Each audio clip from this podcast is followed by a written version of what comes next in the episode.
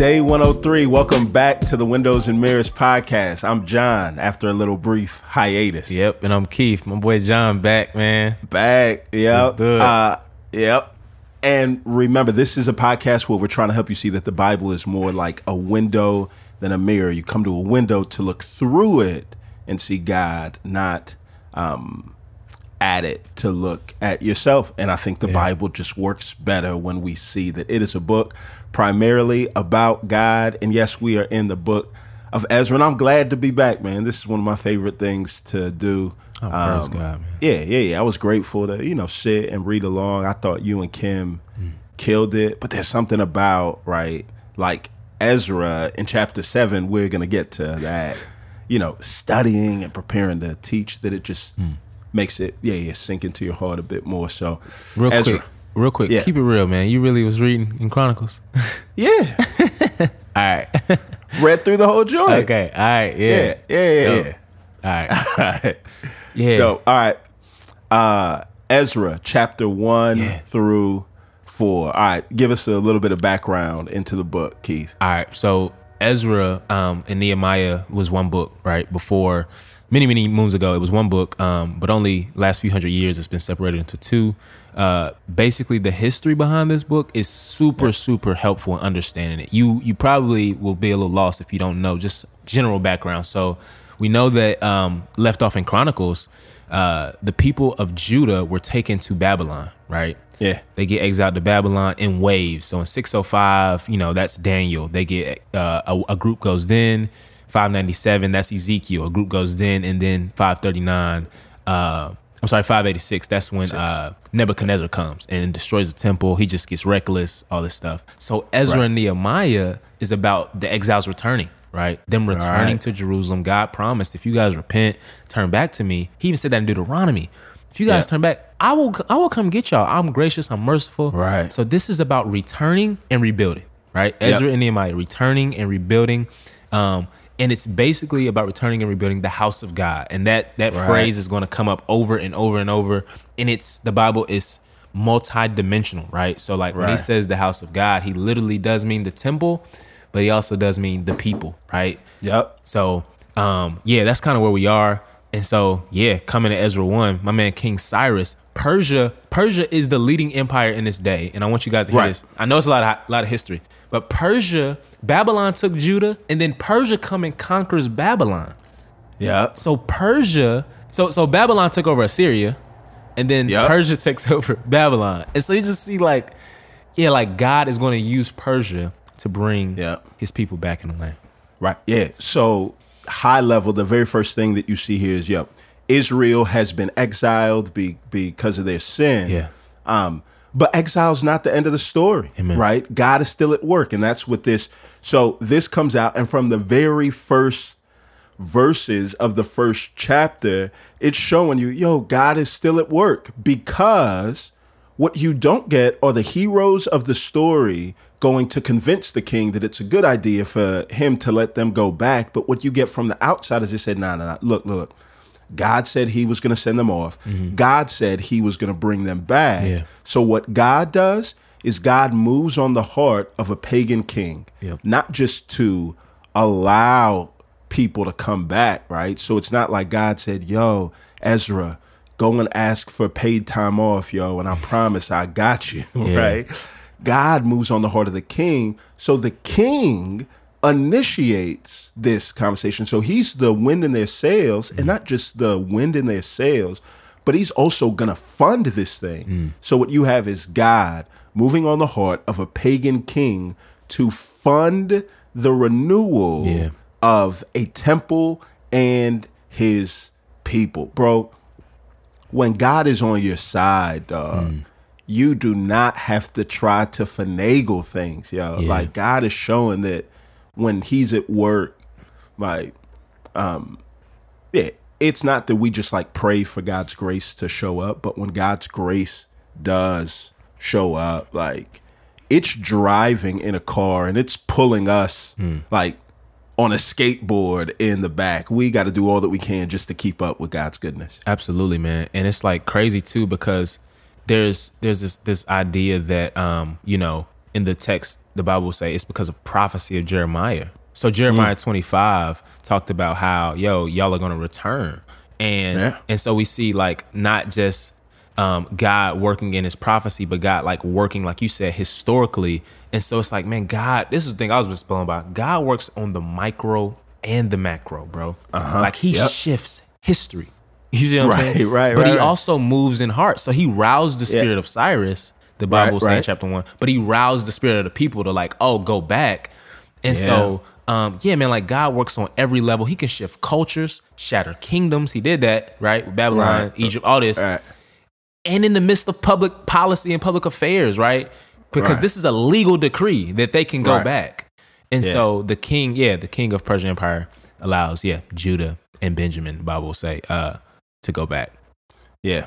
Yeah. So, yep. And then- so it just, yeah. oh, yeah. No, no, keep on. Yeah, No. yeah. Let's move through. Two. Yeah. So in Yep. two, like it's like, yo, you're gonna see this like genealogy. And basically it's just gonna show the people that came back where they come from, right? So like obviously we know genealogies is big in the Old Testament.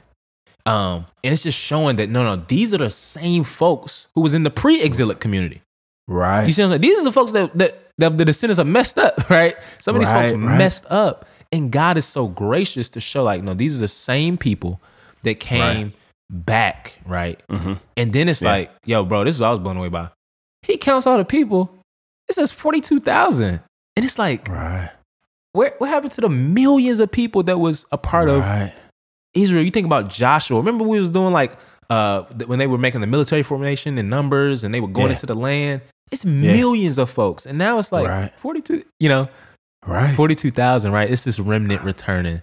Uh, Yeah. Because some people, yeah, were literally unfaithful and turned away from the Lord, but the God is still gracious to his people overall. And that 42,000, yeah, will come back into the land. Yep. Yep. So sends him back. Uh-huh. Zerubbabel leads out to rebuild the temple. The foundation is laid, Yeah. and there's this strange response at the end of chapter three. Yeah. what's that all about? Yeah, and so like they're come they come back, people come back and then they get to work, right? So they rebuild the house of God literally, right? Like so they're rebuilding the temple in the same place and at the same time that, that Solomon rebuilt the temple during the Right. feast of booths, right? And uh. so they're rebuilding the temple, offer sacrifices, the sacrifices are restored. It seems like things is getting right. Zeru- Zerubbabel and Joshua, right? All these other cats is leading out. And then the most anticlimactic moment comes. Mm. People start crying, right? Two groups of mm. people start crying. Some of the people who seen the first temple start crying. And then some of the younger cats who who don't remember, who didn't know, are shouting with joy. So you have people in sorrow and people with joy. Why? Well, the folks who remember the first temple say, "This is not, man. This This ain't. this, This, ain't this like doesn't what. compare." Right. And so they're like, yo, God's glory presence, the fire, the cloud, none of that is here. It's just this little building. It's smaller. All of this. It's like, yo, this is no, this is no comparison. Um, Right. and I'm just reminded of something you said, bro. Like as a pastor, man, there's no there's never been one day where you didn't hear sorrow and singing in the same day, right? Where there wasn't Yeah, both yeah, suffering and glory. And it's the same here with the people of God, where it can uh, be in one community. Now, the thing that's crazy though is he's trying to set us up for something. right. He wants us to know that exile is not the end of the story, but Yeah. the return isn't, right? nah. Yeah. We got to wait till John chapter 1, right? Right. When it talks about we see Jesus and we beheld John will say, Yo, we beheld his glory. And then in chapter two, you know what he does? He cleanses the temple. He says, Yo, Yeah. I am the temple. Break down this temple in three days. I'll raise it again. So we have to wait on the full restoration, the full uh, extent of salvation. And that's what he's trying to show us here. Um, but even Yeah. in this story, I want people to know, yo, the height of God's blessing will far exceed the depth of our disappointments, right?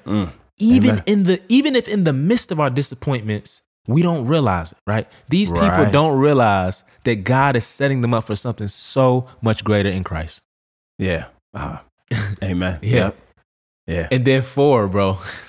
So it ends off with, yeah, exile's not the end of the story. We see God intervene, brings them the temple being built. But I think the thing that we see is, yo, God's initial intervention is not the end of the story either.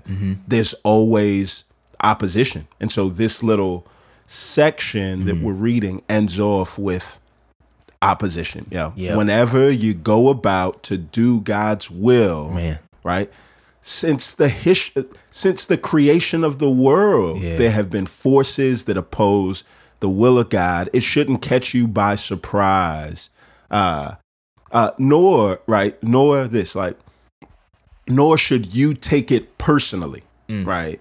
That it's like you're renting out the house. Yeah. So when mail comes to the owner, even if it's hate mail, you may pick up the mail, but it is not addressed to you. This good. opposition is against God. Don't take it personally, but you need to do what they do here and they pass it along to God. And it's like, yo, God, there's people, yeah, trying to stop what you're doing. Yeah, absolutely, man. And it's uh crazy because chapter four, you have to like read it carefully. Basically, when they first come back, Zerubbabel and the uh, people that came with him, they get initial pushback from the people who were already there, right? Yep. And so basically, you had people um, who got settled into the land from when Assyria came.